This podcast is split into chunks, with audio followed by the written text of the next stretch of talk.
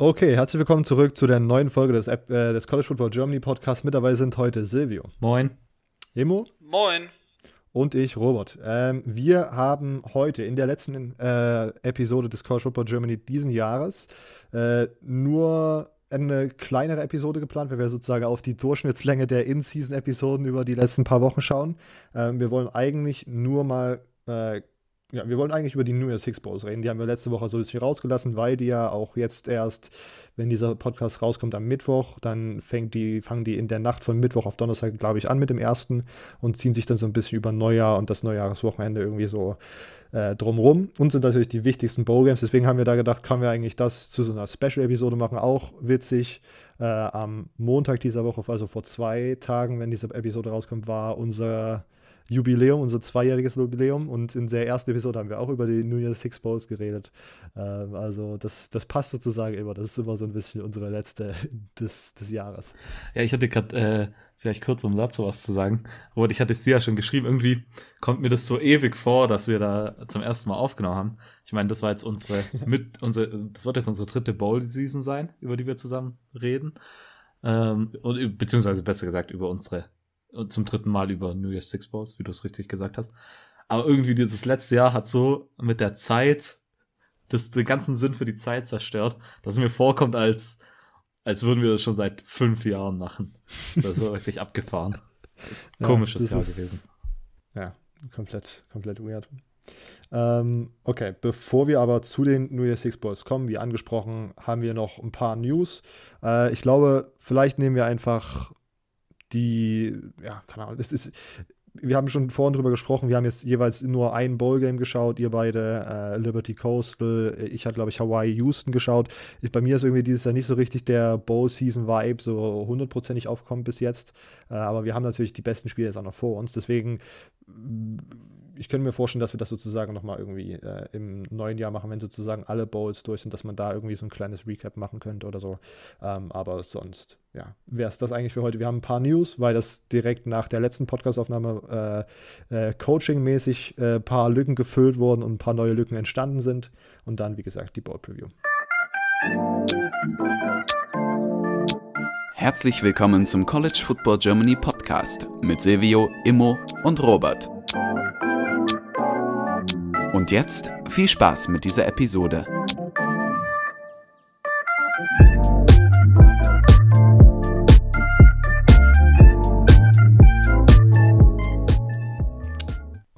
Kommen wir zu den News. Als erstes, äh, die oberen Stelle wurde besetzt. Es wurde nicht Billy Napier, es wurde Boise State Head Coach Brian Hasen. Ähm, irgendwelche Kommentare dazu? Ich glaube, Silvio, du warst ziemlich überrascht. Ja, also ich meine, wir hatten ja letzte Woche auch nochmal darüber geredet. Und ähm, wie heißt denn der, der nochmal? Hasen? Price, heißt der Price Hasen? Mhm. Ähm, der war halt, war halt überhaupt nicht auf dem Radar. Also den Namen hat man, also ich weiß, also ich habe ihn auf jeden Fall nicht ein einziges Mal gelesen. Kann natürlich sein, dass irgendwelche Urban Beat Writer den drin hatten. Aber das kam komplett so, äh, keine Ahnung, äh, aus Left Field, ja. Ähm, ich meine, wenn wir jetzt mal anschauen, der, der war doch ähm, Alumni auch von ähm, Boise State, äh, Brian Hasen heißt er genau. Ähm, ja, genau, Boise State Alumni, ähm, hat, war bei Boise State erfolgreich und irgendwie denkt man in seinem idealistischen Bild immer, dass äh, Alumni immer gern ewig bei ihren Unis bleiben wollen. Ähm, aber der Auburn-Job war dann wohl einfach zu gut, um ihn nicht anzunehmen. Ja. Äh, Emo, hast du dazu irgendeine, irgendeine Opinion? Ja, ich fand's, also, wie, also ich fand's auch sehr, sehr unerwartet. Also irgendwie war das so niemand, wo man jetzt, glaube ich, damit groß gerechnet hatte. Auch in den USA waren einige ein bisschen, bisschen verwirrt, aber andere waren halt so, okay, ja, kann man erwarten, dass halt ein Coach zum größeren College geht. Aber es war irgendwie, keine Ahnung, also es war, ich hätte jetzt nicht vermutet, dass jemand aus, Ida, aus Boise, Idaho einfach mal so nach Auburn geht halt. Ja. Ähm, ich fand das dann ganz interessant. Ich habe dann im Nachhinein gelesen gehabt, dass ähm, Brian Hasen, der war 2007 ähm, OC bei noch, Offensive Coordinator bei Boise State. Ähm, und 2007 war das Jahr, in dem äh, Boise den Fiesta Bowl gegen Oklahoma gewonnen hat, was eines der absurdesten Spiele äh, in der College Football Geschichte vielleicht so ein bisschen ist, ähm, wo sie dann gewonnen haben. Und äh, da hat er danach irgendwie so eine E-Mail oder so einen Brief geschrieben gehabt, dass er, äh, dass er der Universität nahelegt, in eine größere oder ja, bessere Football-Konferenz zu gehen, weil das einfach die Zukunft für Boise sein soll. Ähm, und da war dann sozusagen die Storyline, die ich da gelesen hatte, so ein bisschen, er hat sich da seinen Wunsch erfüllt und geht jetzt sozusagen in die, äh, ja, auf die größtmögliche Bühne, die es im College Football gibt, in die SEC nach Auburn. Ähm, ja, sonst, ich habe da ähm, zu auch eine interessante Podcast-Episode gehört, die dann noch so ein bisschen Behind-the-Scenes-Infos gibt. Die verlinke ich einfach mal in der Episodenbeschreibung für Leute, die das nochmal interessiert. Ähm, ja, sonst, äh, es ging dann weiter bei Boise State. Ähm, vermeintlich sei Kellen Moore der äh, neue Favorit. Es gab schon irgendwelche Quellen, die das so ein bisschen rausgehauen haben, wie, okay, das steht schon fest, aber ich glaube, hundertprozentig sicher ist es noch nicht und ich habe jetzt gerade nochmal gelesen, es sind noch ein paar andere Leute im Rennen, aber Kellen Moore, der im Moment äh, Offensive Coordinator bei den Cowboys ist, äh, in, in der NFL, äh, steht, äh, sei wohl Favorit bei Boise State. Silvio, dazu hattest du auch äh, irgendwie, ich glaube, was war der Emoji dazu? Ich glaube, beim ersten war so ein bisschen so ein Fragezeichen-Emoji und dazu zu der Kellen Moore-Nachricht war ähm, Herzaugen-Emoji, glaube ich, war Silvios Reaktion. ähm, ja, ich, ich meine, wie gesagt, ich bin da, äh, ich weiß nicht, ob Idealist das das äh, beste, richtige Wort dafür ist, aber so ein bisschen, ich finde es immer nice, wenn Alumnis die, die Uni führen. Ich weiß nicht, ich finde das halt immer, die, ich finde, also mir kommt zumindest so vor, als hätten die Coaches dann immer so ein extra, die sind in den Rivalitäten deutlich mehr drin, als wenn einer von irgendeiner random von irgendeiner random Uni kommt. Ähm, und Kellen Moore, ich meine, Kellen Moore müsste ja 2017, glaube ich, noch in der, in der NFL gespielt haben und dann hat er ja einen, was Coaching technisch angeht, so einen krassen Start gemacht. Ich glaube, 2018 war er dann Quarterbacks Coach bei den Cowboys und im Jahr danach war er direkt ähm, Offensive Coordinator für die Cowboys. Ähm, Finde ich, find ich richtig interessant äh, mit 32 ein sehr, sehr junger Mann. Und tatsächlich glaube ich halt auch, dass so jemand wie Kellen Moore, der jung ist, der jetzt NFL-Erfahrung hat, auch als Head, äh, als, als Offensive Coordinator, ähm, und dann an eine Uni kommt, wo er Alumni ist, dass vielleicht sich das auch positiv aufs Recruiting ausüben könnte. Und wer weiß, also ich finde das durchaus interessant. Ob es am Ende funktionieren wird, ist natürlich die andere Frage. Ich meine, selbst die meisten Coaches, die eigentlich irgendwie von der, vom College, sagen wir mal, als Coordinator oder als Position Coach von der NFL ins College Football übergehen. Also sozusagen von Offensive Coordinator in der NFL zum Head Coach im College Football. Die haben meistens auch Coaching-Erfahrung im College. Das hat er jetzt nicht und ich weiß nicht so richtig, ob das vielleicht was Negatives sein wird. Ähm, jemand anders, über den wir gleich noch reden, der hat ja wenigstens ein bisschen Erfahrung am College. Ja. Immo, dazu noch irgendeinen Kommentar? Nee, dazu keinen Kommentar mehr. Äh, dann darfst du gleich einen Kommentar dazu abgeben. Bevor wir das äh, auf Silvius Anspielung gleich weiter eingehen, äh, habe ich einmal eingeschoben, äh, Michigan Defensive Coordinator Dan Brown wurde entlassen. Äh, kurze, kurzer Vibe-Check bei Immo. Äh, ist ein ganz komisches Gefühl. Also natürlich, ich glaube, am Ende hat er sich selber versaut, weil er einfach seine Defense nicht mehr anpassen konnte ähm, weil er, weil er einfach nicht, nicht sein System, sage ich mal, so adjusted hat, wie es hätte, hätte sein müssen. Ähm, aber eigentlich hätte ich mir gewünscht, dass man noch direkt komplett aussortiert, aber da wird man halt das machen, was ich sowieso ja schon erwarte, dass man einfach den Vertrag auslaufen lässt bei Mr. Harburg. Ähm, ja, und deswegen, deswegen ein bisschen, bisschen schade, dass jetzt halt Don Brown quasi gehen musste. Donny Brown, den finde ich eigentlich sehr sympathisch. Ähm, aber er hat einfach sein System nicht angepasst und wenn du nicht mit der Zeit gehst, dann gehst du. Oh, sehr gut, sehr gut. Ähm, Silvio, dazu noch irgendwelche Ergänzungen oder willst du auf Arizona eingehen?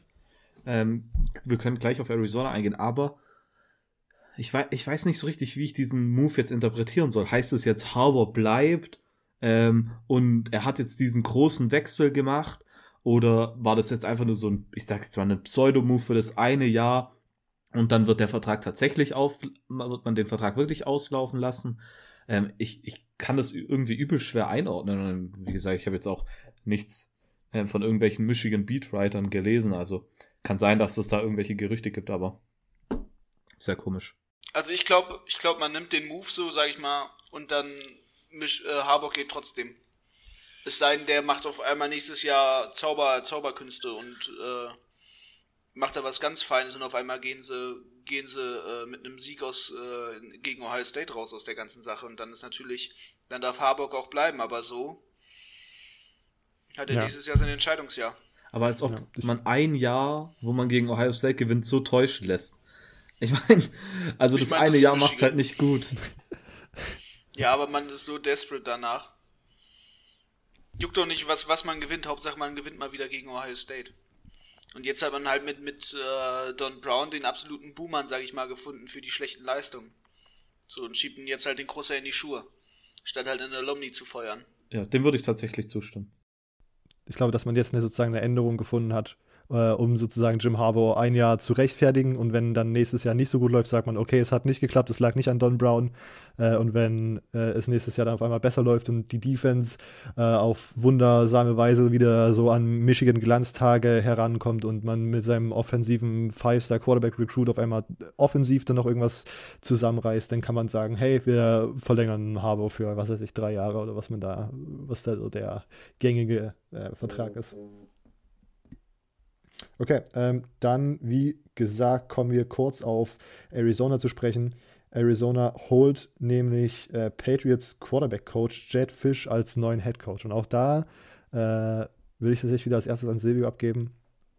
Was ist da deine Einschätzung zu, Silvio? Definitiv eine interessante Wahl. Ähm, ich meine, wenn das so läuft wie die ganzen letzten äh, Patriots Alumni, sag ich jetzt mal, äh, in der NFL, dann sollte es nicht so gut laufen. Ich meine, Matt Patricia äh, sah jetzt nicht so nice aus.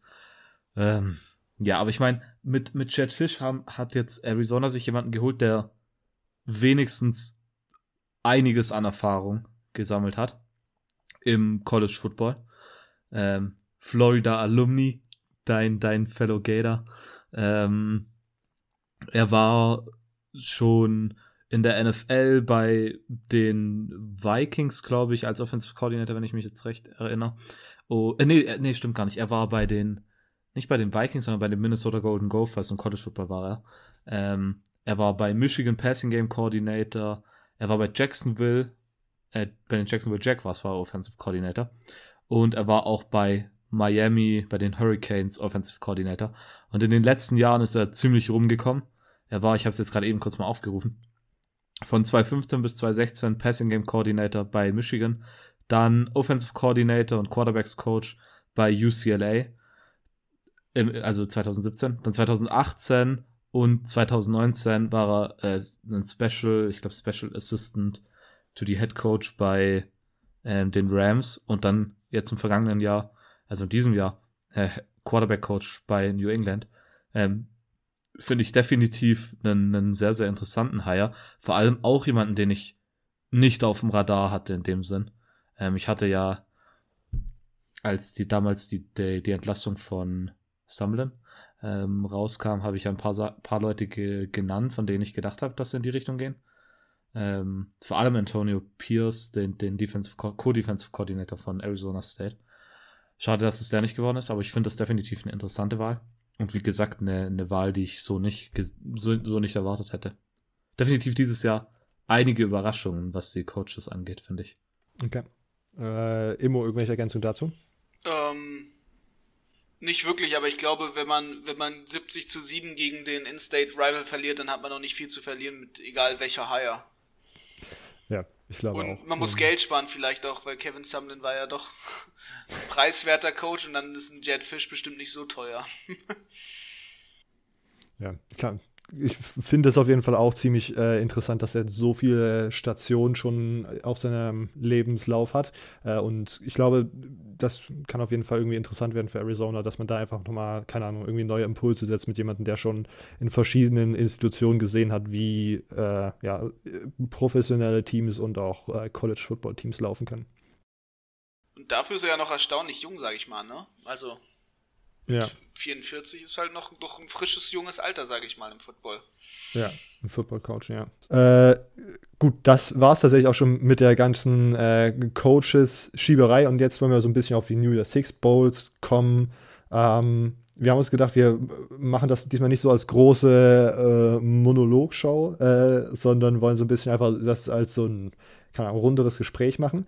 Äh, und als erstes habe ich gedacht, könnten wir ähm, ich glaube, wir fangen äh, chronologisch an, außer die Playoffs, die machen wir dann zuletzt. Äh, und deswegen als erstes Cotton Bowl, Florida, Oklahoma. Ähm, was, was denkt ihr, sind da so verschiedene Sachen? Ich meine, ich habe jetzt, ich, ich, vielleicht fange ich gleich auch ganz kurz an. Äh, Florida hatte jetzt diverse Opt-outs. Ähm, ich habe es heute schon auf Twitter geschrieben gehabt, das waren irgendwie äh, Kyle Pitts, das stand schon jetzt länger fest und dann auch jetzt, glaube ich, 24, wahrscheinlich sogar 24, nee, also so ein bisschen mehr als 24 Stunden vorher dann Kadarius Tony, Trevor Grimes, ähm, Jacob Copeland wurde, das waren drei Opt-outs, die sich für den, auf den Draft vorbereiten. Ähm, dann Jacob Copeland ist der vierte, viertbeste Receiver, wenn man auf die äh, Produktion dieses Jahr schaut. Äh, der wurde öfters mehrere Male auf Covid-19 getestet, ähm, positiv getestet.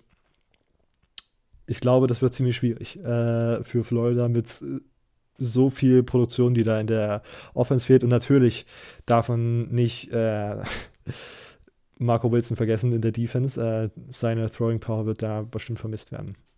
Äh, Jungs, was denkt ihr? Denkt ihr, dass. Was, was, was stellt ihr euch überhaupt vor bei, beim Spiel Florida gegen Oklahoma? Also, ich finde das tatsächlich schwierig jetzt, vor allem durch die ganzen Opt-outs, weil ich meine, ich glaube, du hattest gesagt, dass der 1, 2, 3 und 4 Receiver fehlen. Ich meine, Kyle Trask ist ein super Quarterback. Ähm, eventuell Heisman auch, wird, wird eventuell die Heisman gewinnen. Ähm, und ich glaube, er kann definitiv er könnte da definitiv äh, die Sache ausgleichen. Also ich glaube, er kann auch ohne seine Receiver gut sein, aber ich glaube, das wird man trotzdem merken. Ich meine, wenn dein, dein, dein Top-Mann fehlt, den du eigentlich immer anspielst, dann merkt man's. Aber wenn jetzt alle vier fehlen, wenn der fehlt, auf den du normal wirst, wenn der eine fehlt und der fehlt, auf den du dann, äh, dann wirfst du irgendwann mal auf, auf Receiver, die normalerweise keine Ahnung, der Second String oder der Third String Quarterback im Training sieht. Ähm, und ich glaube definitiv, man, dass man das da merken wird. Und ich glaube auch, dass daraus dann folgen wird, dass es so ein paar Miscommunications geben wird. Ich glaube tatsächlich, dass Kyle Trask die ein oder andere Deception werfen wird dadurch. Das sind so kleine Sachen wie, ähm, wann bricht man die Route, äh, die Route nach innen zum Beispiel. Ähm, wann äh, macht er eine Comeback Route? Das sind diese, glaube diese Feinabstimmungen, die man dort nicht so haben wird, wie wenn ein Kyle Pitts die Route läuft.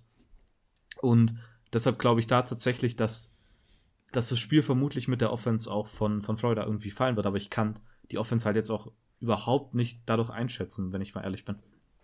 Ja, ja. Ähm, Imo?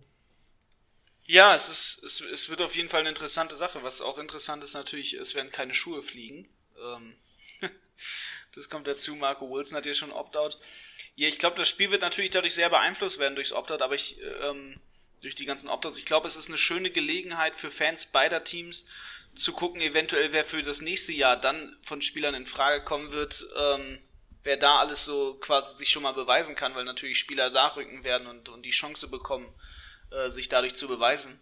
Und ich glaube, das wird eine sehr interessante Sache dadurch werden. Ja.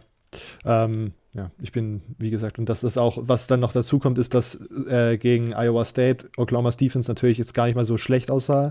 Dass ich hatte mir gestern so ein paar Notizen gemacht und habe gesagt, ja, Kai Pitts, wir hatten jetzt schon drei Spiele, wo er verletzt war oder irgendwie äh, aus unerklärlichen Gründen gebencht wurde vom Coaching-Staff. Habe ich gedacht, okay, wir haben immer noch Receiver da, die dieses Jahr ordentlich produziert haben. Und zack, alle diese Namen, die ich mir da notiert hatte, kamen dann heute früh raus, spielen dann doch nicht mehr.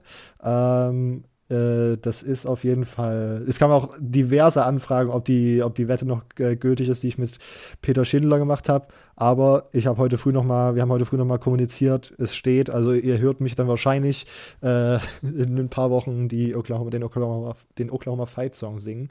Ähm, das hört sich ja. aber schon halb aufgegeben an. Also da, da ja. Hat, hat ja kein, da hat ja jemand überhaupt keine äh, Hoffnung mehr. Da, doch, doch. Also ich, ich glaube, ich und ich, ich sag mal so, wenn Floyd das noch gewinnt, dann werde ich aber sowas von hier den SEC, SEC, SEC-Mann äh, mimen. Äh, und ja, ich bin aber trotzdem, also ich, es wird wirklich sehr, sehr schwierig. Ich bin, wie gesagt, Kai Trask, Heisman, Kaliber Quarterback, ob es dann am Ende wirklich gewinnt. Ich glaube, am 7. Januar die, sind die Preisverleihung. Ähm, also es wird es, ja, es wird schwierig. Äh, Oklahoma's Passive ist, wie gesagt, ist besser.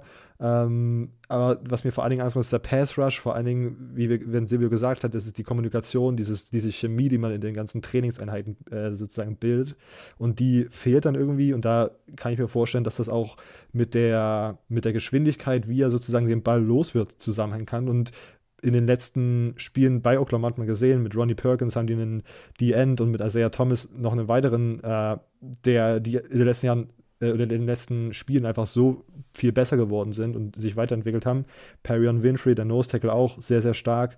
Außer Linebacker Nick Bonito hat auch irgendwie 7,5 Sacks und 10, äh, 10 Tackle. Der war auch gegen Iowa State sehr, sehr stark und hat da super krass performt. Ähm, das macht mir so ein bisschen Angst, dass man da dann vielleicht, äh, ja, und am Ende ist es dann so eine Three-Game-Losing-Streak, die man sich da ein, eingehandelt hat und zum Ende der Saison, was mich so ein bisschen beunruhigt. Äh, wenn wir auf die andere Seite schauen, äh, was sticht da für euch hervor? Spencer Rattler gegen eine äh, schwache Gator Secondary. Ähm, habt ja. ihr da irgendwie? Kann er ja mal zeigen, was er kann, ne? Ja. Ja. Ähm, ich meine, das ist tatsächlich die Sache, die man vermutlich bei der Florida Defense am meisten ähm, am meisten bemeckern kann, ist, dass es gegen gute Passing-Teams nicht gut läuft. Und ich meine, das hat man jetzt mit Oklahoma als Gegner. Ähm, Denzel Mims äh, müsste auch spielen. Ähm, Oklahoma hat ein paar Speedy Wide Receiver, sehr, sehr starke Wide Receiver. Ähm, ich glaube, das kann ziemlich schnell, ziemlich ekelhaft werden. Ähm, ich könnte mir hier tatsächlich einen richtig entweder, äh, ent, ich kann mir zwei Sachen vorstellen. Entweder das ganze Spiel wird ein richtiger Shootout und ein Touchdown kommt nach dem anderen. Ähm, oder es wird ein richtiger Blowout-Sieg für Oklahoma, glaube ich. Ja, gute Vibes. Immer. Uiuiui. Ja, ich glaube, ähm, puf, ist eine, ist eine schwere Entscheidung, aber ich glaube. Äh, Bevor, warte, äh, du, wolltest du erstmal, wir wollten, wir wollen am Ende unsere, unsere Picks noch einloggen, deswegen noch nicht die komplette Entscheidung. Ich wollte nur hören, ob dir noch irgendwas zu, zu dieser Seite des Felds, eure Oklahoma Offense gegen Florida Defense, irgendwelche Kommentare einfallen. Äh, vielleicht spielt ja die, die Florida Defense besser, als man erwartet, weil sie Leute nicht Leute haben, die immer wieder äh, Brain AFK sind. Eine Liability weniger. Ja. ja, äh, Silvia hat schon gesagt, äh, Theo Weiss, Marvin Mims sind zwei Receiver, die dieses Jahr sehr gut für Oklahoma gespielt haben. Austin Stogner, äh, den Tight End, war auch ziemlich stark, hat sich jetzt, ist jetzt verletzt und wird wahrscheinlich nicht mitspielen. Ähm, Ramondre Stevenson, ein Running Back, hatte gegen Iowa State ein sehr gutes Spiel. Äh, mal schauen, ob man das gegen die Gators wiederholen kann. Auch die Run-Defense ist jetzt nicht äh, absolut Elite. Also es gibt da verschiedene Wege, wie Oklahoma da einen Sieg rausholen könnte. Und ich muss, ganz Silvio muss ich am Ende dann wahrscheinlich sogar zustimmen. Ich kann mir jetzt gerade nicht vorstellen, dass das ein absoluter Blower-Sieg von Florida wird. Entweder es schaukelt sich langsam hoch und die Chemie zwischen Kyle Trask und Receiver Nummer 5, 6 und 7 ist besser, als man das jetzt hier aus Deutschland bewerten kann. Oder äh, am Ende äh, ja, ist die, die Florida Defense am Ende einfach so kaputt, dass es da einfach nichts mehr geht und Oklahoma äh, zerstört das alles. Oklahoma mit relativ wenigen Opt-outs, weil der auch einfach, das sind ja alles irgendwie Sophomores, die da irgendwie spielen. Das ist einfach komplett krank. Oklahoma, sehr, sehr junges Team. Das ist sehr, irgendwie sehr faszinierend. Okay, ähm, wenn wir diesen Bowl hatten, jetzt muss ich gerade überlegen, welcher wäre der nächste. Wer ist der Fiesta Bowl, glaube ich? Ich glaube, es müsste Georgia gegen Cincinnati müsste das nächste sein. Das müsste an, ähm, am 1.1. um 18 Uhr kommen. Genau. Äh, Georgia gegen Cincinnati am 1.1.18 Uhr, korrekt. Äh, vielleicht hier, was ist hier so der Vibe? Äh, definitiv ein interessantes Matchup. Ähm, Georgia, man kann darüber streit, äh, streiten, ob sie so hoch sein sollten, aber sie sind definitiv kein schlechtes Team. Also wenn das irgendjemand behaupten will, der, der hat, glaube ich, Lack gesoffen. Ähm, die Frage für mich wird tatsächlich sein, wie Cincinnati mit dem Druck umgehen wird. Ähm, ich glaube, wenn nicht irgendwie einen Druck herrscht, dann werden sie sich den Druck selber machen, weil man will zeigen, dass man in die Playoffs gehört hat. Das ist dasselbe wie damals bei UCF gegen LSU. Ähm, man hat gedacht, man, man, will in die Playoffs, man, man glaubt auch, man hat's verdient. Und dann kriegt man ein SEC-Team vorgelegt und dann, dann alle denken, ja, okay, die füttern die jetzt sowieso ab und dann gewinnt man. Ähm, aber ich glaube tatsächlich, dass man diesen, sich da ja auch Motivation selber geben muss. Und ich glaube, die muss da sein. Aber ich bezweifle auch nicht, dass die am Ende da sein wird. Also ich glaube, dass Cincinnati hier sehr, sehr viel Motivation haben wird. Und da ist die Frage tatsächlich, wie viel Motivation wird Georgia im Gegenzug haben? Dieses Mann ist die, das Jahr so hoch gerankt, aber man hat nicht so gespielt, wie man sich irgendwie erhofft hat. Und jetzt kriegt man dieses Group of Five Team vor, äh, Group of Five Team vor die Nase, wo man denkt, okay, die muss, muss sich sowieso weghauen. Ich meine, die sind nur ein Group of Five Team, wenn wir nach deiner Regel, Robert, gehen, dass man als Power Five Team gegen jedes Group of Five Team gewinnen sollte. Ähm, zumindest den, den, äh, den Ansporn haben sollte. So, um es richtig zu sagen. Ähm, da finde ich das definitiv interessant. Natürlich, wenn wir dann spezifisch auf Spieler schauen, Desmond Ritter, ähm, was der gegen, wir haben Georgia immer als eine der besseren äh, Defenses, wenn nicht sogar als eine der besten Defenses im College Football angesehen.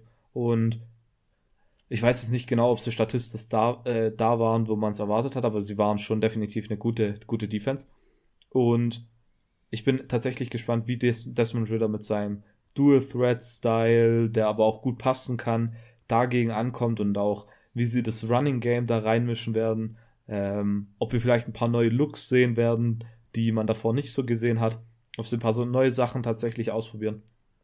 Das, das finde ich tatsächlich das, das sehr, sehr interessant. Und dann, äh, wenn, ich, wenn ich schon ein bisschen vorgreifen kann, ähm, das gleiche bei der Defense. Ich meine, äh, Cincinnati hat dieses Jahr gegen ein paar gute Offenses gespielt. Tulsa hatte, soweit ich mich dran erinnere, eine relativ solide Offense. Ähm, gegen UCF haben sie doch auch gespielt. Ähm, also die haben schon gegen ein paar High-Power-Offenses gespielt. Bei Tulsa bin ich mir gerade nicht, nicht mehr ganz sicher, ob das ein, man das heißt, ja. aber auf jeden Fall gegen UCF. Ähm, und gegen Houston auch. Houston war auch ähm, durchaus eine interessante Offense.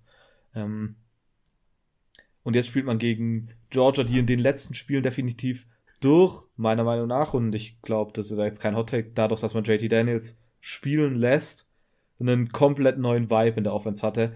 Das Pass-Game läuft auf einmal, man ist nicht mehr so ähm, auf das Laufspiel angewiesen.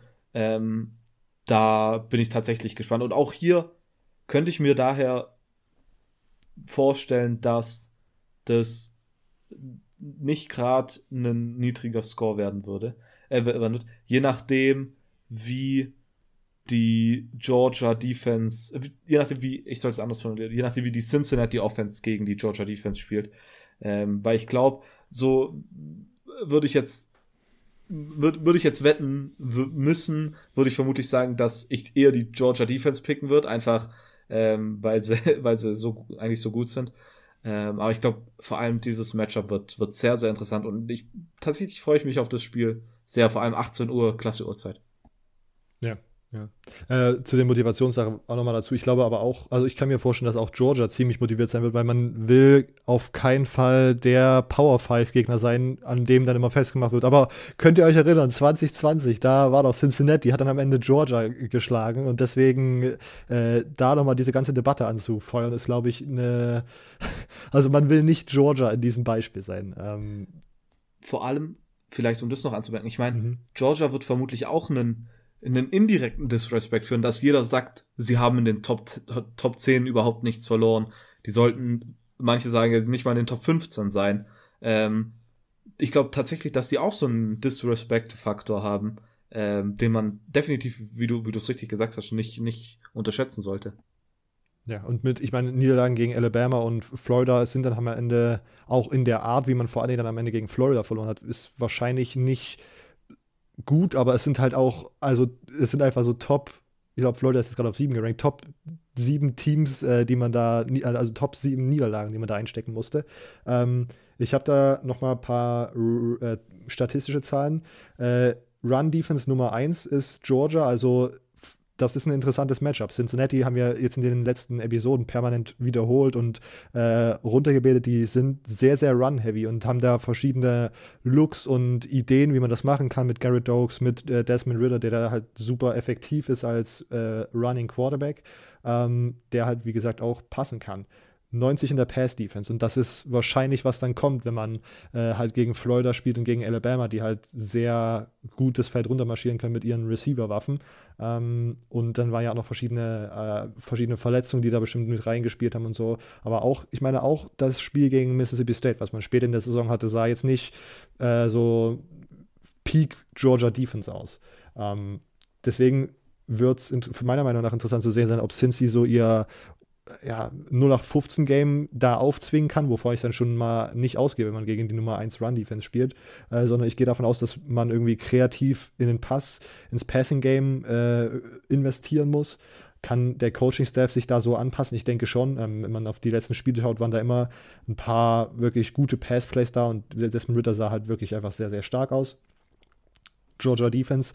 Äh, Adam Anderson und Aziz Ojulari sind zwei Linebacker, die auf jeden Fall key in der Georgia Defense sein werden. Ob es jetzt äh, um den Pass Rush mit Blitzes oder so weiter und so weiter geht oder einfach um die Run-Stopping Ability. Aziz Ojulari ähm, stand irgendwie noch nicht so richtig fest, ob er mitspielen möchte, weil er, glaube ich, auch draft-eligible ist und da lange das Gerücht war, dass er opt-outet. Aber dann habe ich äh, am 29.12. früh äh, nochmal gelesen gehabt, dass das äh, nicht der Fall sein wird. Also auch gut für Georgia, dass man da so gut wie 100% sozusagen in dem, im Linebacker-Core hat.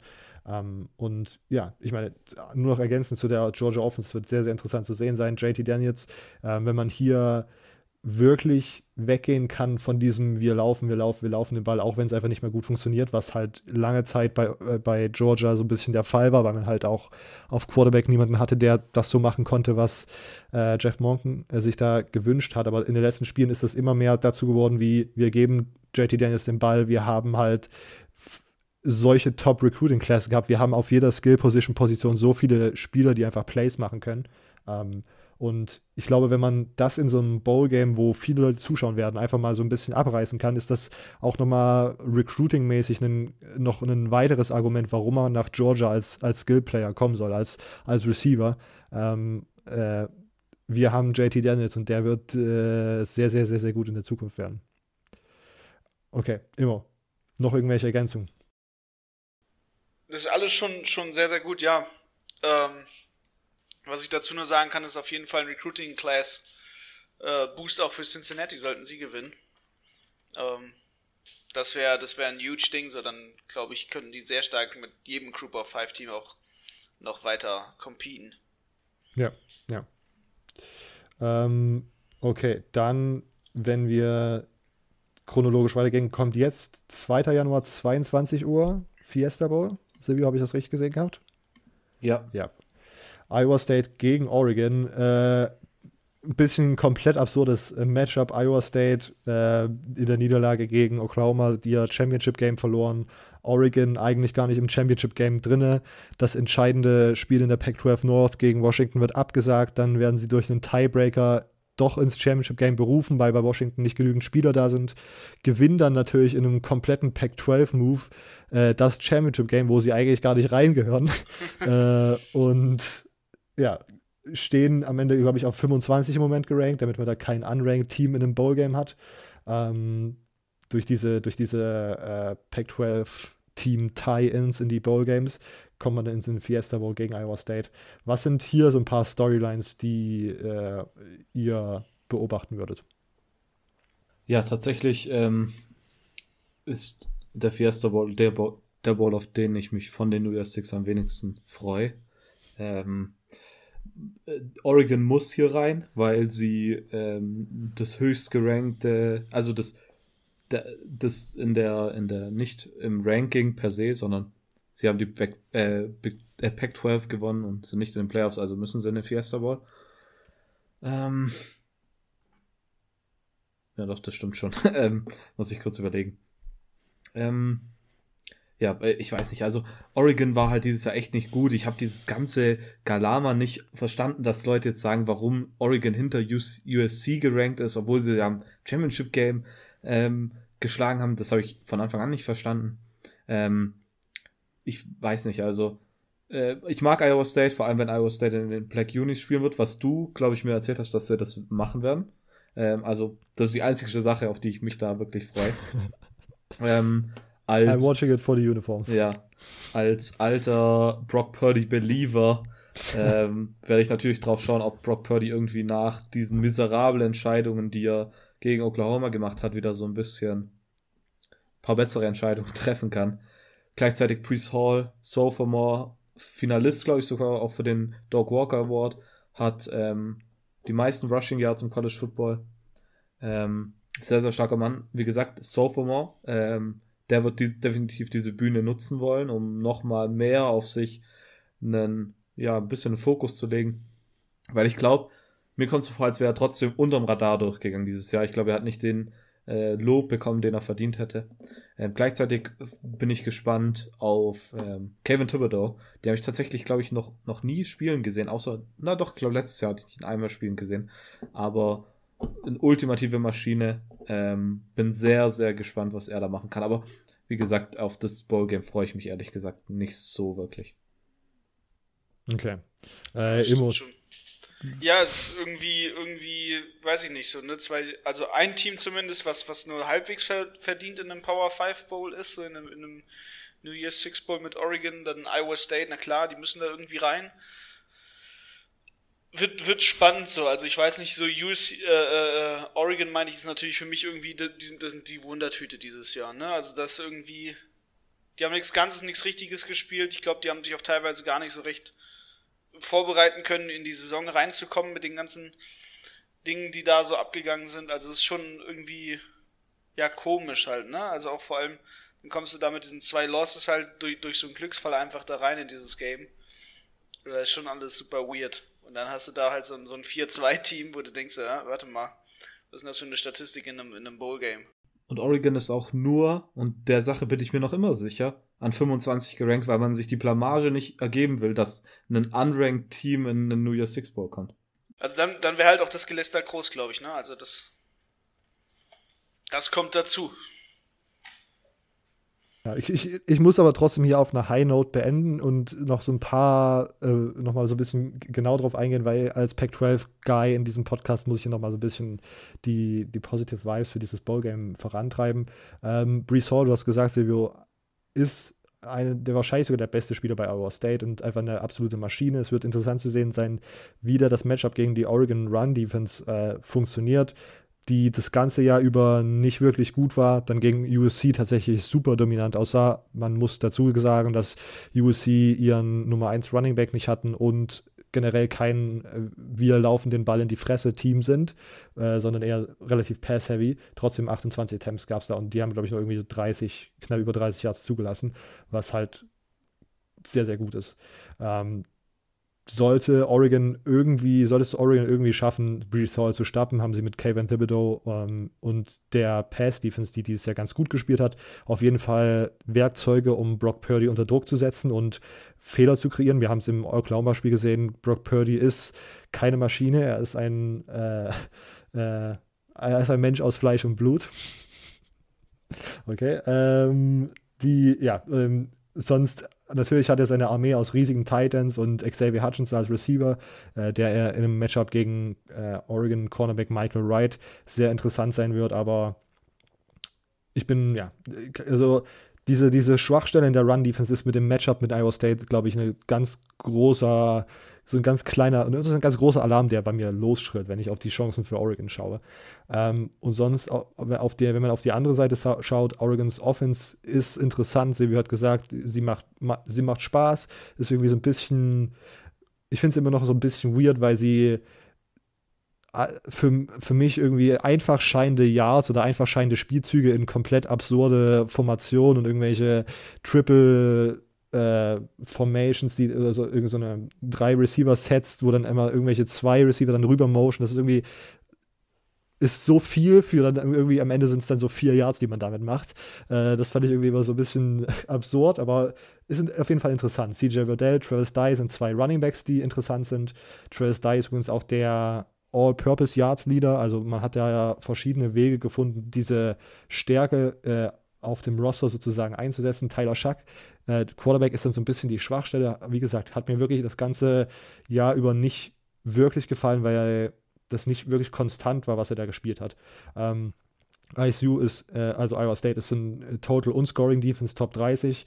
Ähm, das wird ein auch interessantes Matchup auf dieser Seite des Balls. Ich kann mir am Ende, ja, dazu kommen wir dann gleich, äh, wen wir da vorne sehen.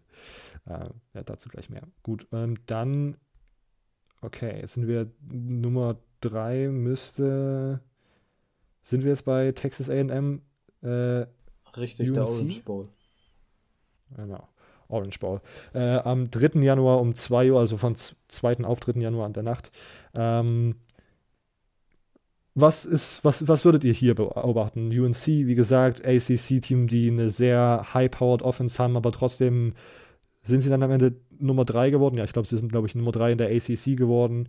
Äh, gegen Texas AM, das SEC-Team, was so ein bisschen was zu beweisen hat, nachdem sie vielleicht wahrscheinlich aus ihrer Perspektive zu Unrecht aus den Playoffs rausgelassen wurden. Silvio vielleicht als erstes. Ja, definitiv ein interessantes Matchup. Ähm, ich meine, hier treffen auf jeden Fall zwei Headcoaches aufeinander, die beide schon National Championships gewonnen haben. Ähm, ich meine, ähm, Jimbo Fischer bei, mit FSU und äh, Mac Brown mit, mit de, dem, ja, mit dem einen Team. Ähm, mit Texas natürlich. Ähm, ja, definitiv ein interessantes Matchup auch daher, weil ähm, North Carolina hat dieses Jahr teilweise gezeigt, was sie können und teilweise, zum Beispiel dieses Miami-Spiel. Und teilweise war es echt auch irgendwie miserabel und unnötig, Spiele verloren, äh, die man äh, gewinnen hätte können, gewinnen hätten müssen. Florida State, ganz groß das Game, ähm, gegen Virginia verloren.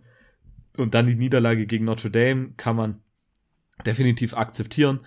Ähm, das ist sehr, sehr weird. Eine sehr, sehr weirde Saison gewesen für äh, North Carolina. Ähm, ich meine, hätte man die beiden Spiele nicht verloren, dann äh, wäre man, glaube ich, vielleicht auch noch ein bisschen anders in das Spiel gegen Notre Dame reingegangen und dann können wir jetzt darüber reden, dass äh, North Carolina das vierte Team in den Playoffs ist. Äh, das äh, sind natürlich, das sind viele Wenn, aber. Aber. aber so, es waren so, so What the fuck Niederlagen halt einfach, ja, ne? Ja. Und tatsächlich eine Sache, die man, wenn man das Matchup sich vor der Saison angeschaut hätte und irgendwas erwartet hätte, dann hätte man nicht erwartet, dass es tatsächlich ein Matchup zwischen zwei guten Quarterbacks wird. Äh, natürlich Sam Howell hatte man sowieso auf dem, auf dem Radar, aber Kellen Mond hat die letzten Jahre so ein bisschen lala gespielt und dann dachte man manchmal, er sei so ein äh, Dark Horse Breakout-Kandidat auf, einen, auf eine Heisman und dann spielt er komplett Müll. Und dieses Jahr sah er tatsächlich nicht schlecht aus. Kombiniert dann mit Isaiah Spiller auf Running Back.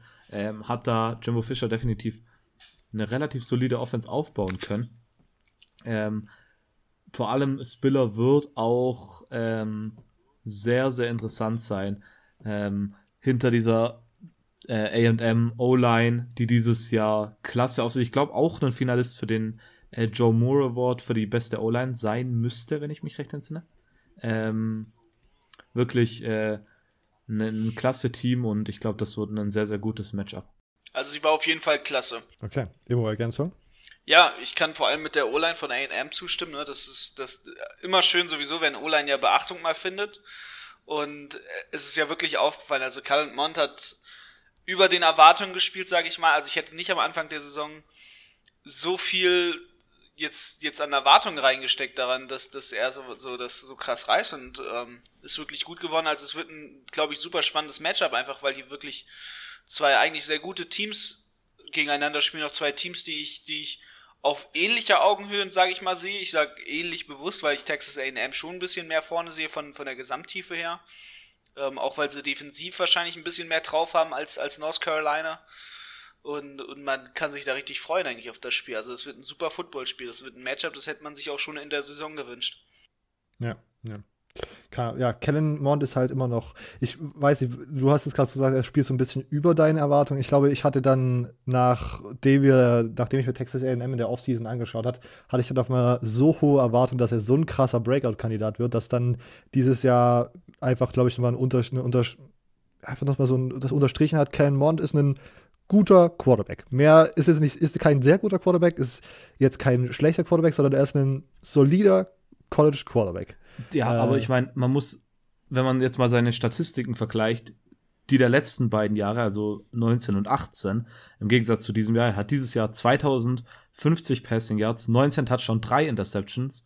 In den letzten, im letzten Jahr hat er 2897, also 2900 äh, Passing Yards, 20 Touchdowns und 9 Interceptions. Und im Jahr davor hat er 3100 Passing Yards, 24 Touchdowns, 9 Interceptions.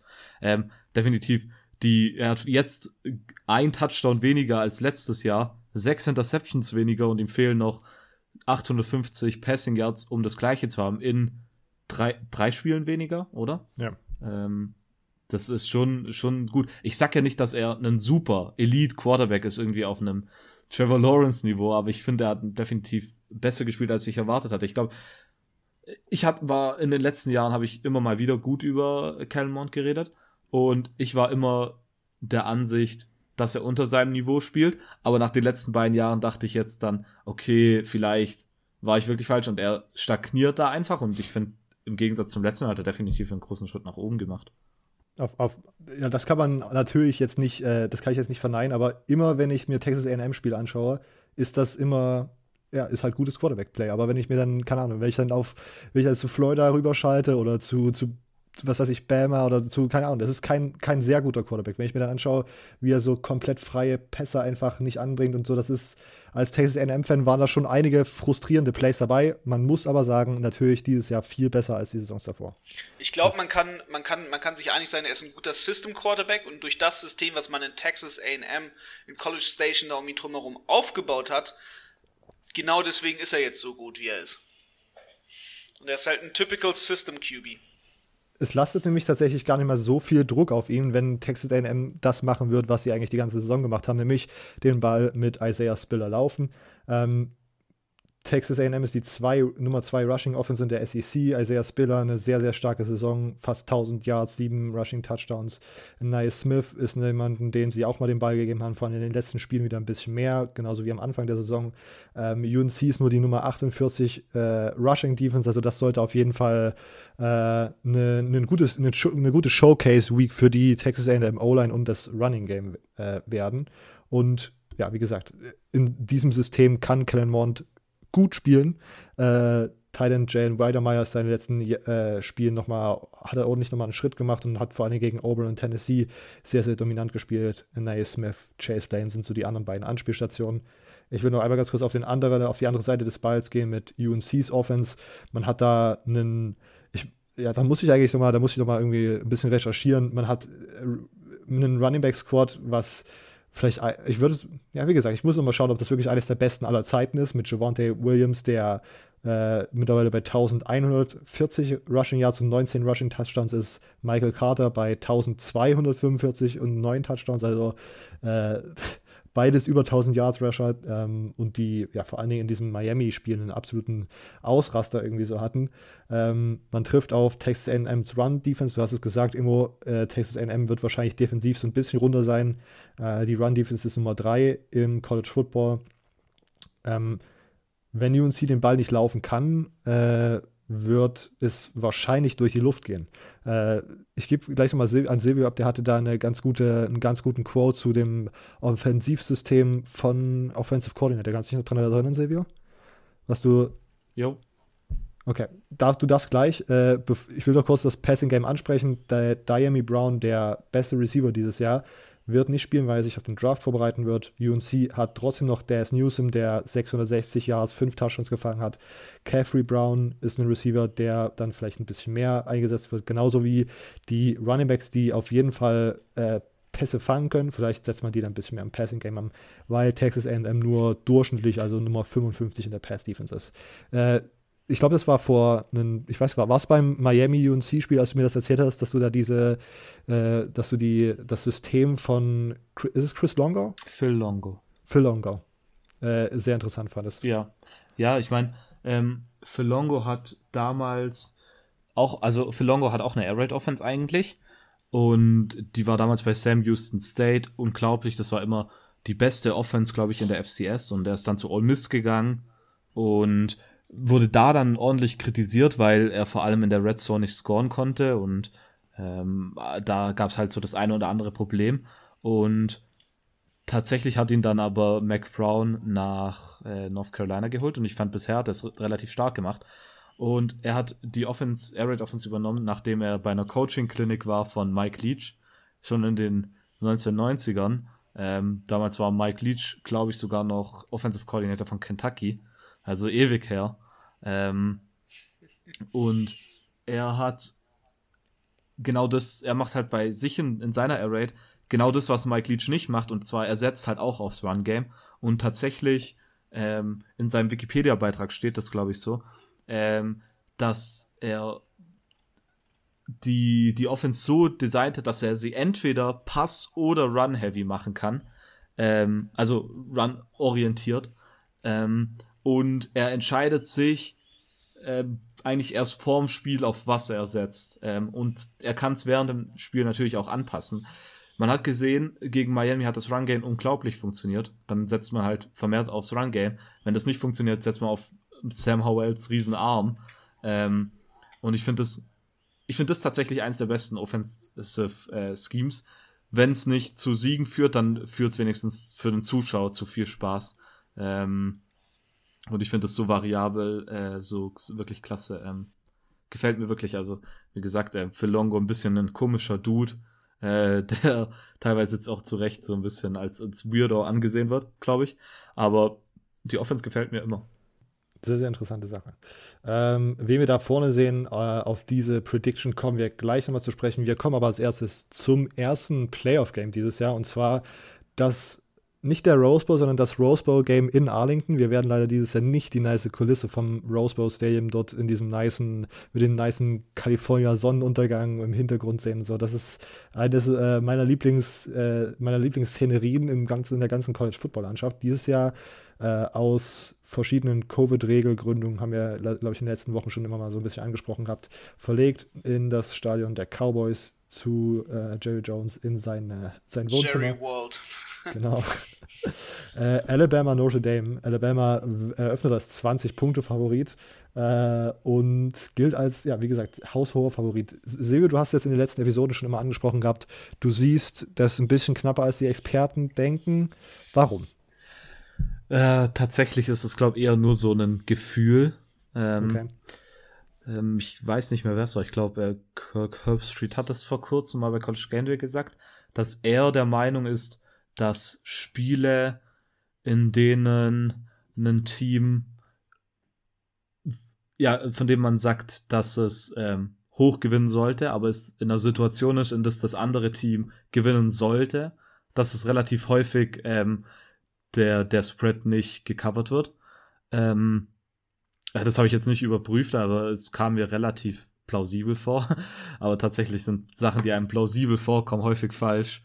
Ähm, aber ich weiß nicht, ich meine, ich habe dieses Jahr jedes Mal, ich habe so häufig gegen Bama in dem Spread ge gewettet und jedes Mal nach hinten losgegangen. Aber irgendwie fühle ich mich dieses Mal zum ersten Mal ein bisschen motiviert, weil ich glaube wirklich, dass auch hier wieder Notre Dame wird so einen Chip auf ihren Schultern haben und tatsächlich ich, ich weiß es nicht. Also alles spricht eigentlich gegen Notre Dame. Ähm, Alabama hat eine super Offense. Mac Jones war perfekt dieses Jahr eigentlich mit Devontae Smith, vermutlich den äh, Heisman-Winner, so wenn man aktuellen Umfragen äh, Glauben schenkt, auch wenn es am Ende dann vermutlich trotzdem wieder ein Quarterback Award wird. Ähm, dann haben sie Nigel Harris vermutlich drei der besten, drei der besten Spieler im ganzen College Football offensiv technisch. Ähm, wenn man dieses Trio hat, dann kann eigentlich nicht viel schief gehen. Vor allem, da man ja nicht nur Devontae Smith hat, sondern man hat Michi, man hat, ähm, man, man hat lauter, lauter gute Wide Receiver. Ähm, die Offense wird definitiv ja auch den Score hochtreiben und ich glaube tatsächlich, dass deshalb auch der, der Spread so hoch ist, da man einfach erwarten kann, dass die Notre Dame Offense mindestens einmal nicht scoren wird. Und Bama wird vermutlich gefühlt jedes Mal scoren, jeder Drive, wenn nichts irgendwie schief geht. Zumindest ist das die Erwartung.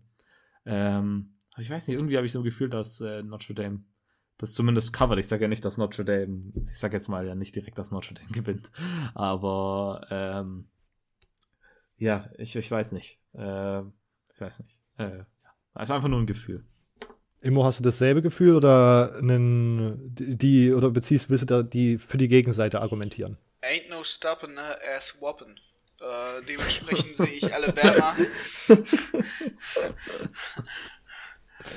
okay. Dementsprechend sehe ich Alabama äh, vorne. Also ich gehe, gehe nicht nur mit den Buchmachern und dem Matchup Predictor, ich äh, gehe auch mit meinem Bauchgefühl.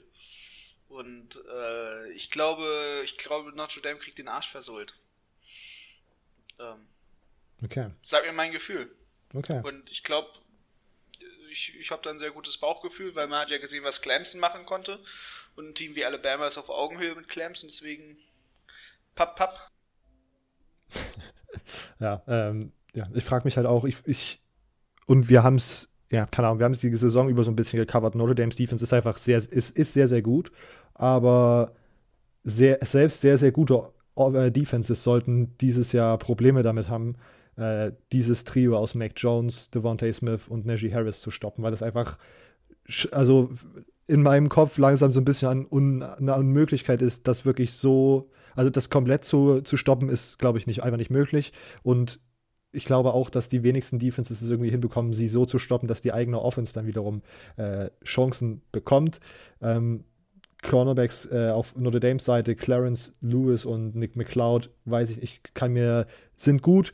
Keine Ahnung, ob die so gut sind, dass sie wirklich diese Attack von Clemson irgendwie stoppen können.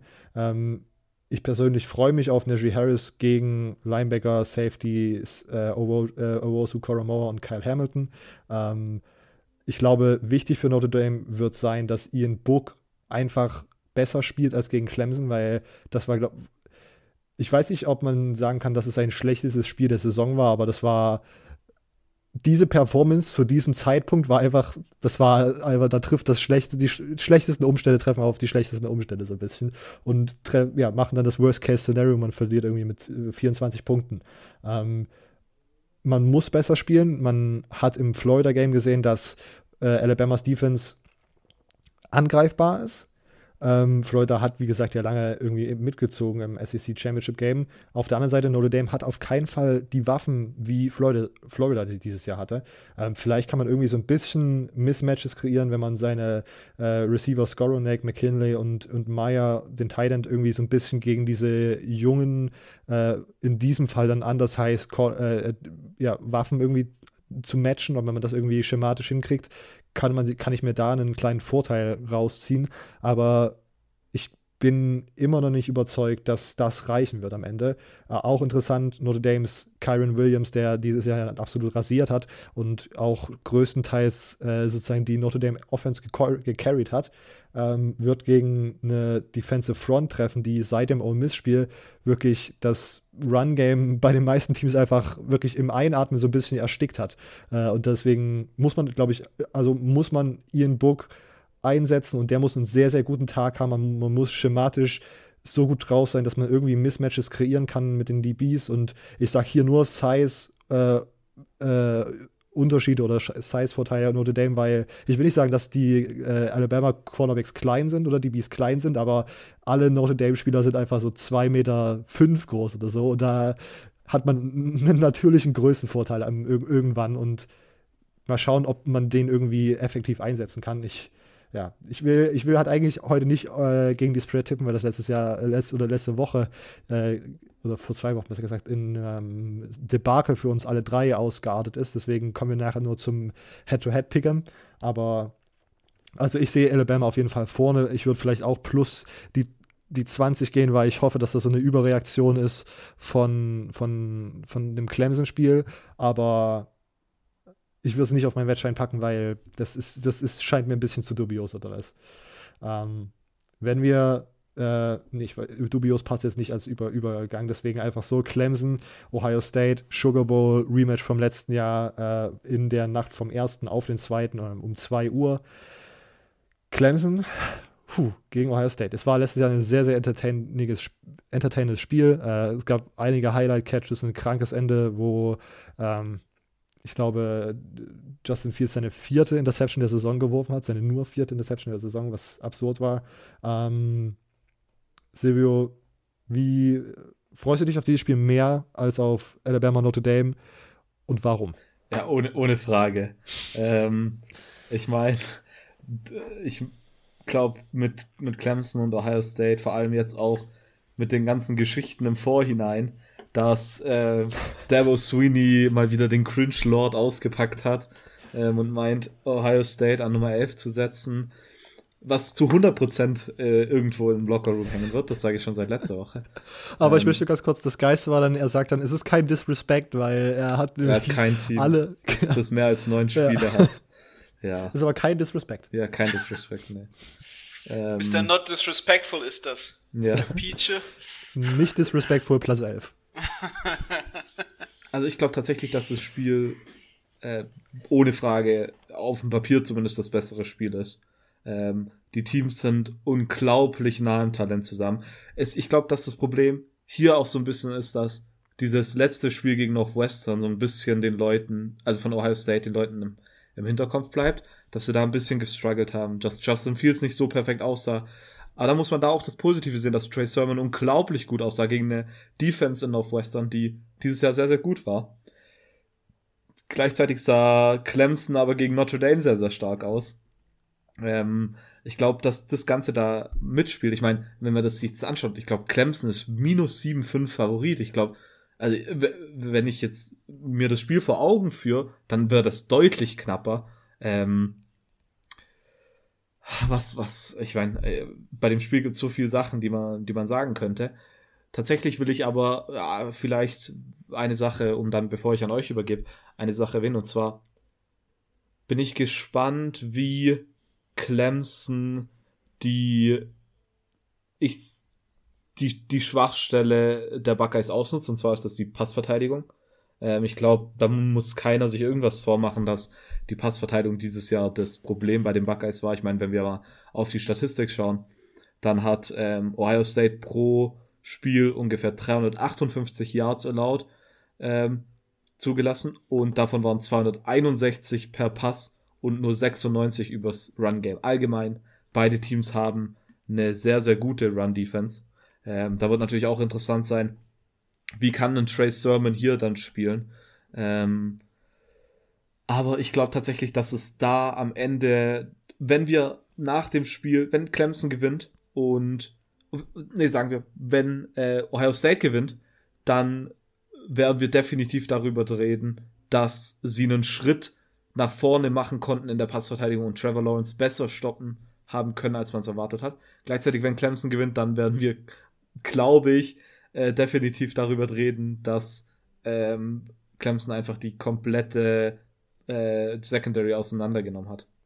Denkst du, es gibt so ein kleine, denkst du, dass Justin Fields irgendwie so einen kleinen Revenge-Mode an, anzetteln möchte? Ich, glaub, ich weiß nicht, ich glaube, dass das nicht nur in unserer deutschen Football-Bubble so ein bisschen war, dass da jetzt der QB2-Spot von Justin Fields im, vor allem im Draft dann angegriffen wurde. Ich glaube, das war generell halt einfach so nach den Spielen gegen Indiana und gegen Northwestern, gegen gute Defenses, wo er nicht so brilliert hat wie letztes Jahr. Denkst du, dass er da so ein bisschen so, so, so, ein extra, so eine extra Wut irgendwie in sich drin hat, die er da rauslassen kann? Könnte ich mir vorstellen, ja. Aber normalerweise muss man als Sportler sowas ausblenden und an sowas nicht denken. Natürlich es ist es leichter gesagt als getan. Ähm, ich meine, es hilft natürlich dann in dieser Hinsicht jetzt auf den Draft nicht, dass dann ein Zach Wilson unglaublich gut spielt und Würfe rauswirft, die gefühlt NFL-Quarterbacks nicht machen können. Ähm, ich glaube definitiv, dass, dass er daran schon mal gedacht hat. Aber ich glaube tatsächlich, dass er da genug Sportsmann ist, um da nicht dran, dass es dann nicht ihn definiert, dann am Ende, dass es irgendwie die, die Leistung beeinflusst. Ähm, aber es ist definitiv ein, ein Fakt, auf den man den man im Hinterkopf behalten muss. Ähm, vor allem, wenn es dann mal zu Beginn nicht läuft. Wie verhält er sich an der Seitenlinie? Ähm, sowas, auf sowas achte ich ja immer gern. Äh, da bin ich immer mein, mein Hobbypsychologe. ähm, äh, ähm, Verhaltensanalyst. Ähm, ja. Okay. Emo, was ist dein Vibe für dieses, für dieses, äh, für dieses Rematch? Denkst du, dass es auch knapper als sieben Punkte sein würde, dass die Buchmacher äh, sehen? Denkst du, das wird so knapp wie letztes Jahr mit so einem Buzzerbeater? Ähm, nee, ich sehe, ich sehe Clemson vorne, weil ich glaube, Trevor Lawrence Show äh, wird kommen. Und er wird, er wird zeigen, warum Justin Fields äh, just a number two ist, so ungefähr. Ähm, dementsprechend, ja. Okay. Äh, sonst noch irgendwas dazu? Nö. Nö.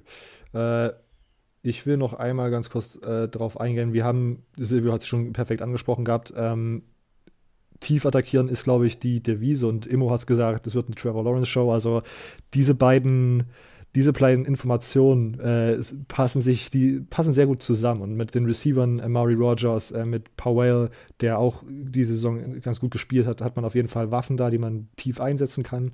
Ähm, ich bin wieder gespannt, wie es mit Travis Etienne wird. Ich habe das vorhin, weil ich für The Crunch Time dazu was geschrieben hatte, äh, nochmal recherchiert gehabt. Letztes Jahr im Spiel gegen Ohio State hatte er 10 Carries für 36 Yards, glaube ich.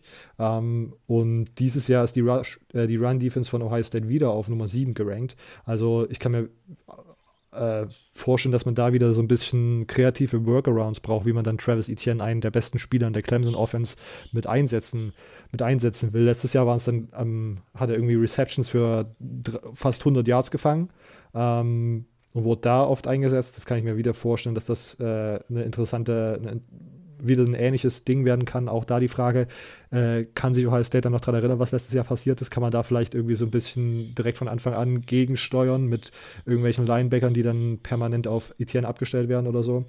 Ähm, und auf der anderen Seite Ohio State, wir haben es gesagt, Justin Fields muss irgendwie so ein bisschen, so ein, ich will nicht sagen, einen Schritt nach vorne machen, weil er halt einfach ein sehr, sehr guter Quarterback ist, aber er muss besser performen als gegen die besten Defenses, die er dieses Jahr getroffen hat. Das war Northwestern, das war Indiana, wo er halt wirklich nicht gut aussah gegen Clemson, die eine, äh, den, deren Rush-Defense auf Nummer 9 gerankt ist, wird Trey Sermon nicht nochmal für 300 plus Yards laufen. Ich glaube, das ist eine relativ safe Wette, da sowas zu sagen. Äh, auf der anderen Seite, Ohio States O-Line ist halt wirklich sehr, sehr gut. Die sollten ähm, gegen eine junge Clemson D-Line genügend Zeit für Justin Fields äh, bereitstellen, dass er da ordentlich performen kann. Es wird auch nochmal wichtig zu sehen sein, es steht noch nicht zu 100% fest, ob Chris Olave äh, zurückkommt. Man, die Big Ten hat ja im Grunde schon alles dafür getan, dass das so sein wird. Da hat sie nochmal die ganzen äh, Covid-Quarantäneregeln so ein bisschen angepasst, damit das mit den Tagen auch wirklich so hinpasst, damit da alle Spieler von Ohio State auch wieder fit sein sollten hoffen wir mal, dass das so ist für die Gesundheit der Spieler und natürlich für die Qualität des Spiels. Ich habe auch nochmal noch mal recherchiert gehabt, ich hatte ja in den letzten Episoden immer angesprochen, Chris Olave und Garrett Wilson fangen einen sehr, sehr großen Teil der Pässe von äh, Justin Fields. Ähm, Chris Olave 30% habe ich ausgerechnet und Garrett Wilson 32% Also allein 60% von der Passing Production geht auf die Karten dieser beiden Receiver. Und wenn dann ein Drittel deiner Passing Production im Grunde nicht da ist, ist das zu spüren. Das war gegen äh, Northwestern so. Und dann kam ja noch dazu, dass Northwestern einfach eine sehr gute Pass-Defense hat.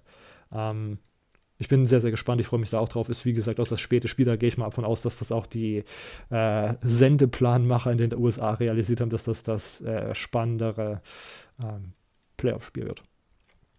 Okay, dann kommen wir jetzt einmal dazu, unsere Picks für diese Spiele einzuloggen. Wir kommen als erstes zu äh, Georgia, Cincinnati. Ich bin mir, wirklich mit den ganzen Zeiten bin ich irgendwie ganz. Nee, Quatsch. zu Florida, zu Florida, Oklahoma. Ich bin komplett verwirrt. Florida gegen Oklahoma. Ich werde trotzdem auf Florida tippen, auch wenn mein Bauchgefühl mir mittlerweile einfach Oklahoma sagt, wegen diesen ganzen Opt-outs, aber ich kann nicht eine Wette abschließen und dann auf einmal gegen Oklahoma tippen. Äh, gegen, gegen Florida tippen. So, macht Sinn. Äh, Imo, was ist dein Pick für Floridas Oklahoma? Ähm, mein Pick. Ja, mein Pick ist ähm, Florida. I okay. guess. I guess. Florida in the SEC Strong. Trotzdem Beard. SEC Strong, ganz genau. Okay, okay. Silvio, dann hast du, glaube ich, einen relativ einfachen Pick zu machen. Ich hatte die Picks tatsächlich schon davor eingeloggt und hatte mir, äh, als ich die vor einer Woche gemacht habe, und ich dachte, ich kann jetzt dann nochmal anschauen, ob, ob sich meine Meinung irgendwie ändert, aber ich hatte davor schon Oklahoma drin. Ähm, okay. Deshalb bleibe ich natürlich sehr gerne mit Oklahoma. Okay. Ich, ich, fühle, ich fühle den Disrespect. Okay, gut. Äh, der Peach Bowl als nächstes Georgia gegen Cincy. ich weiß, ich habe, wir haben, ja, ich, ich ist Immo darf diesmal als erstes. Georgia. okay, Silvio? Ich habe hier auch Cincinnati drin, also ein bisschen anders als Immo. Und ich hoffe, dass, ich hoffe, dass der aufgeht. Ja, ich, ich auch, einfach komplettes Chaos. Äh, ich, außerdem freue ich mich über jede Georgia-Niederlage in dieser Hinsicht. Ich krieg irgendwie bei dem Spiel, muss ich sagen, richtige UCF-LSU-Vibes und ich weiß nicht mhm. warum. Mhm. Ja, ich, ich, ja, ich kann mir vorstellen, dass Desmond Ritter am Ende einfach ein sehr gutes Spiel haben wird. Und ich hoffe, dass dann Cincinnati gewinnt, auch wenn ich ich meine, wir haben gerade gesagt, Georgia ist kein schlechtes Team und die haben auf jeden Fall die Chance, hier äh, diese Group of Five-Diskussion zu unterbinden, wenn sie dominant gewinnen. Ähm, kommen wir als erstes zu Oregon gegen Iowa State, bevor wir zu den Playoffs kommen. Äh, Oregon gegen Iowa State, äh, Nummer 25 Nummer, gegen Nummer 10. Ich habe mir vorhin, äh, nee, Silvio darf als erstes, jetzt. Okay, ähm, ich bin hier mit Iowa State gegangen, einfach, äh, das ist mehr eine Sache, wo ich glaube, dass ich der Meinung bin, dass Oregon State hier einfach, äh, Oregon State sage ich schon, Oregon verlieren sollte und außerdem will ich noch einmal die Black Unis on top sehen. Ja. So ein bisschen schade, dass sie in der Black Unis letzte Woche verloren hatten, äh, im Championship Game verloren hatten. Oder hatten sie die dann? Doch, ne? Ja, natürlich. Genau. Ja. Äh, ich gehe auch mit Iowa State. Ich glaube, ich, ich habe mir vorhin bei meinen Notizen aufgeschrieben, ich kann mir vorstellen, dass Oregon äh, Brees Hall ein bisschen stoppt, aber ich glaube, Iowa State ist einfach ein runderes Team und am Ende wird Brees Hall entscheiden und am Ende wird auch Brock Purdy nochmal einige, äh, einiges an Wut spüren, was er nochmal rauslassen will in diesem Bowl-Game. Ist er dann eigentlich schon, der ist dieses Jahr Draft-eligible, oder? E müsste. Ja, natürlich, der war in der gleichen genau. Recruiting-Class genau. wie Trevor Lawrence und Justin Fields, aber ich glaube nicht, dass der in Draft geht. Ich habe da mal noch nichts gehört. Mal schauen. Ich kann es mir auch nicht vorstellen. Nee. Stimmt. Ich glaube, da kann man gut nochmal ein Jahr dranhängen. Ähm, okay, Texas AM bevor, äh, Texas AM North Carolina, dann die Playoffs. Ähm, Texas AM auf 5, North Carolina auf 3, äh, 13, wir haben es besprochen. Äh, ich gehe mit North Carolina. Obwohl, ah, obwohl Nee, ich gehe mit, ich gehe mit äh, Texas A&M. Ich hatte North Carolina eingeloggt, aber nachdem ich vorhin meine Notizen und so nochmal aufgearbeitet hatte und so, ich glaube, Texas A&M spielt bessere Defense und die können ihr Running Game einfach auf diese North Carolina, auf, äh, North Carolina Defense einfach sozusagen draufdrücken und die holen sich da am Ende den Sieg. Äh, ich gehe mit Texas A&M. Immo. Ich will nämlich nicht meine Meinung äh, ändern. Ja, ich hatte Texas A&M. Ähm, ja, dementsprechend gehe ich auch mit denen. Okay, Silvio. Ähm, das sind beides Teams, mit denen ich sympathisiere. Äh, Habe ich auch nie, nie, nie verneint, dass das nicht so ist. ich hatte Texas A&M eingeloggt, aber ich meine Liebe für von North Carolina ist ein bisschen höher und ich will, dass North Carolina gewinnt.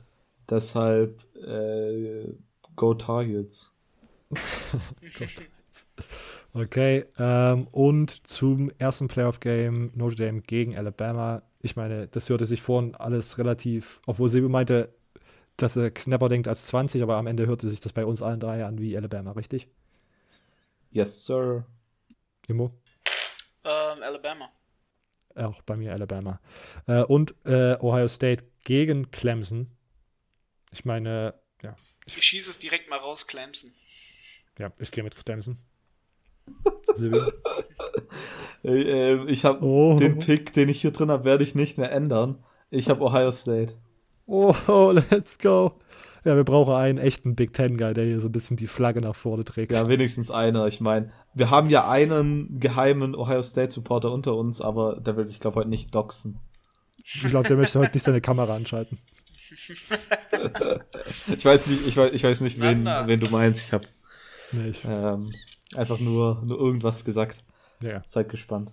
Nebulöse Vorstellung. Ähm, wir ja, zu, genau, zum, zum National Championship Game wird es ja nochmal eine extra Episode geben, das wird dann da getippt. Äh, deswegen macht das jetzt hier gerade keinen Sinn. Äh, sonst war es das tatsächlich schon für diese Episode. Wir haben es diese Woche in einer Stunde 15 geschafft. Ich mh, mm, ja, muss noch einmal kurz schauen. Ich glaube, wir haben, äh, wie immer könnt ihr uns gerne unterstützen. Äh, Apple Podcast Rezensionen, Spenden, alle Infos dazu findet ihr auf unserer Website cfbgermanypodcast.home.blog. Ähm, da findet ihr den Link zum Spenden, da findet ihr ja, auch den Link zu Apple Podcasts und so weiter und so fort. Äh, alle Infos zu unseren Social Media Kanälen, at CFBGermanyPod auf Twitter, CFB Podcast auf Instagram. Wir haben auf Apple Podcast noch eine äh, Rezension bekommen. Das war schon Ende November und ich habe es verpasst vorzulesen. Shame on me. Äh, fünf Sterne vom German Patriots Fan. Überschrift: Wenn das Robert vorliest, bin ich das sechste Mal im Podcast zu hören. Äh, was sind eure Top 10 College Football Logos? Also auch hier, man kann einfach mal so ein paar Fragen in die Rezension reinhauen. Ich glaube, die Top 10 College Football Logos werden, wird nochmal ein Thema für die Offseason sein. Das typische äh, Off-Season-Talk, ich wollte es gerade sagen. Ja, das hört sich. Äh, und da ist auch perfekt, dass wir jetzt das Videoformat haben. Da kann man nämlich direkt mal so ein paar Einblendungen machen. Haben die Zuhörer direkt einen Mehrwert. Brauchen wir es nicht nur beschreiben, sondern können die auch direkt sehen. Ähm, sonst German Patriots Fan, vielen Dank, dass du äh, aktiv Bewertung hinterlässt. Äh, sogar das sechste Mal schon.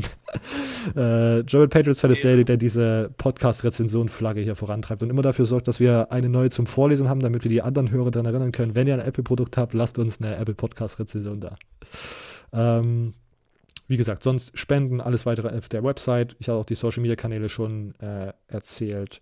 Ja, und dann CFB Germany Podcast ist unser YouTube-Kanal. Der kommt dann jeden am Tag nach der am Tag nach der Aufnahme bearbeite ich das Video und dann äh, normalerweise am Freitag kommt dann sozusagen immer die Mittwochsepisode, wenn ich mich jetzt nicht gerade nicht recht irre, äh, als, als Video raus, ähm, falls ihr da mal vorbeischauen wollt. Äh, okay, äh, das war's für diese Episode. Vielen Dank, dass ihr dieses Jahr zugehört habt. Das ist eine weitere Saison gewesen, unser, unser, ja, unsere zweite In-Season-Coverage. Ähm, wir wünschen euch allen einen guten Rutsch, bleibt gesund, bleibt irgendwie sicher zu Hause. Äh, lasst uns das alles aussitzen und dann, ja, ich wünsche euch einen guten Rutsch. Genau, nächstes Jahr. Hört uns nächstes Jahr wieder. oh je. oh je. Macht's gut. ciao. ciao. ciao.